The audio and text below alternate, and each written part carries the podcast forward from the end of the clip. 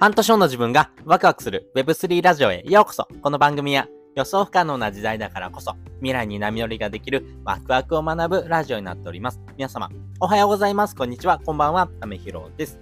今日も一日頑張っていこうということで今回は投資と投機の違いとは？っていうふうなテーマでですね、お話ししたいなというふうに思っております。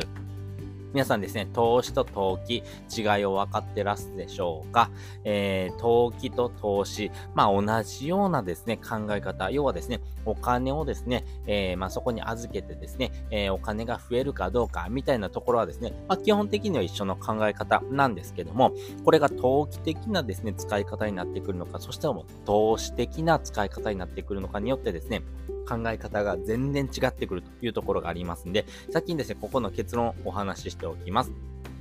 まずですね、この投機的な目的ですね。ここはですね、短期的な価値を追うことですね。まあ、相対的な価値というのもあるんですけども、やっぱりですね、えー、お金を使ってですね、お金が短期的に増えたか減ったかみたいなところのですね、えー、見方になっていきます。一方で、投資ですね、えー、この投資のですね、違いとしてはですね、長期的な価値ですね。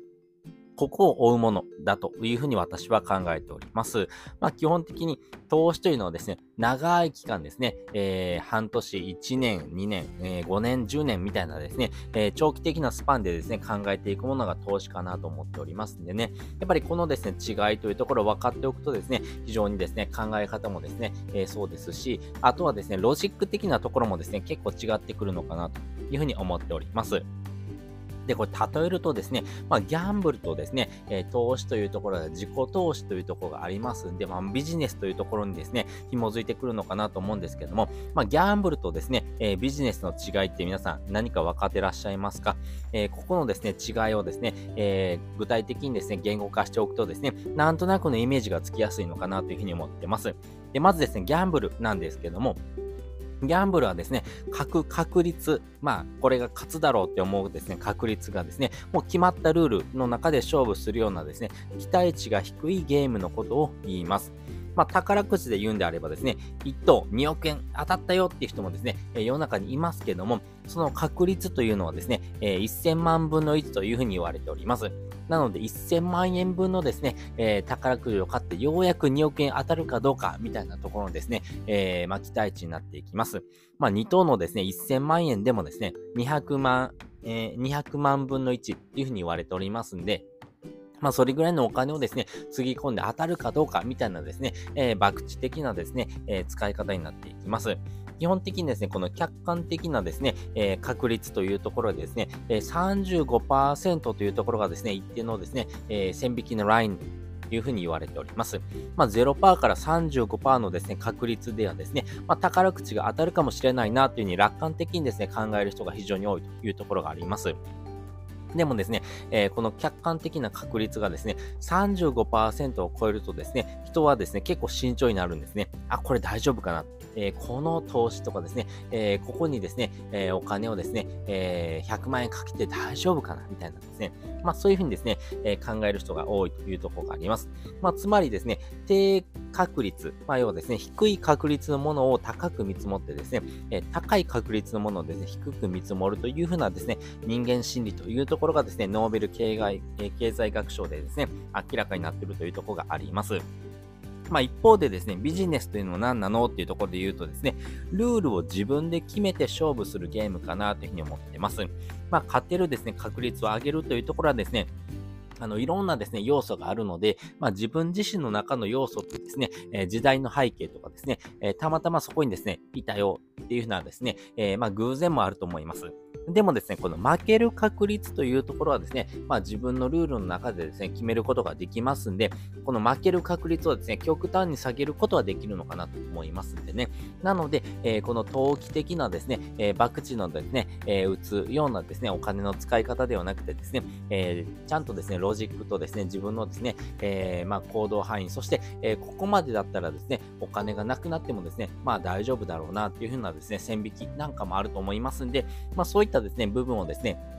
ロジカルに計算しながらですね、行動するというところがですね、まあ、投資的なですね、考え方になってくるのかなと思いますんで、まあ、投資をしてる人はですね、えー、結構頭を使って、そして、えー、過去の経験則とかですね、えー、過去のですね、え期待値、そして、えその過去のですね、起こった出来事、あその歴史なんかもですね、しっかりと理解した上でですね、あ、これはしっかりとしたですね、えものなんだろうな。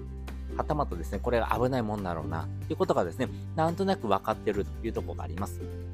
なので、そういったですね、えー、経験則とですね、えー、その理論にですね、基づくような形でですね、人は行動していくとですね、えー、5年、10年というふうなスパンでですね、えそのゲームに勝つかどうかっていうようなですね、えまあ、期待値がですね、変わってくるというところがありますんで、まあ、このですね、考え方を持っておくとですね、え短期的なですね、え投機というふうなですね、えものからですね、え長期的な投資というふうな考え方にですね、え変わってくるというところがありますし、まあ、ここのですね、ね、違いをですね、見ておくとですね、お金というものとの付き合い方もですね、え結構変わってくるのかなと思ってます。まあ私がですね、投資というふうなところでですね、えー、考えているもので言うとですね、仮想通貨、特にビットコイン、イーサリアムですね、まあこの2つはですね、硬いかなというふうに思っております。あとは NFT でですね、NFT でも国内の NFT の中でもですね、えー、七部会と言われているようなですね、NFT があります。まあ池早さんがですね、えー、まあ頑張って、え、PR されてますけども、まあ、そういったですね、え、NFT 周りはですね、まあ結構ですね、これから5年、10年かけてですね、え、形がですね、ですね結構形成されてくるんじゃないのかなというふうに思っております。まあこういったですね、ものはですね、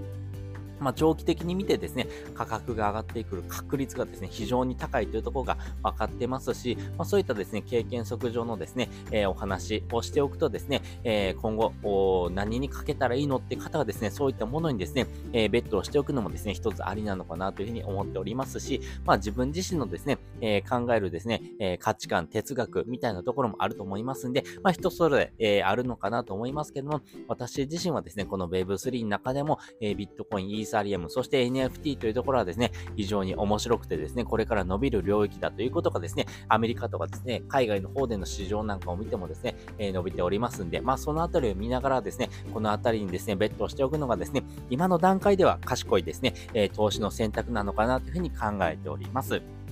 ということで今回ですね、投資と投機の違いとはっていうふうなテーマでお話をさせていただきました。もう一度おさらいをしておくと、投機というのはですね、短期的な価値のことを追うものだというふうに私は考えております。一方で、投資というのはですね、長期的な価値を追うものかなというふうに考えております。なので、その長期的な価値というところではですね、えー、そのプロジェクトの体力とかですね、えー、過去の歴史とかですね、えー海外のですね、え、市場動向みたいなところのですね、え、歴史、ロジック、そういったですね、市場調査みたいなところをですね、合わせてですね、考えながらですね、あ、ここは硬いんだろうなっていうふうなですね、非常に石橋を叩くようなですね、えー、考え方、そしてそういったですね、情報を、えー、根拠を持った上でですね、えー、投資をしておりますんで、まあ、このあたりがですね、え結構投機と投資の違いになってくるのかなというふうに私は考えております。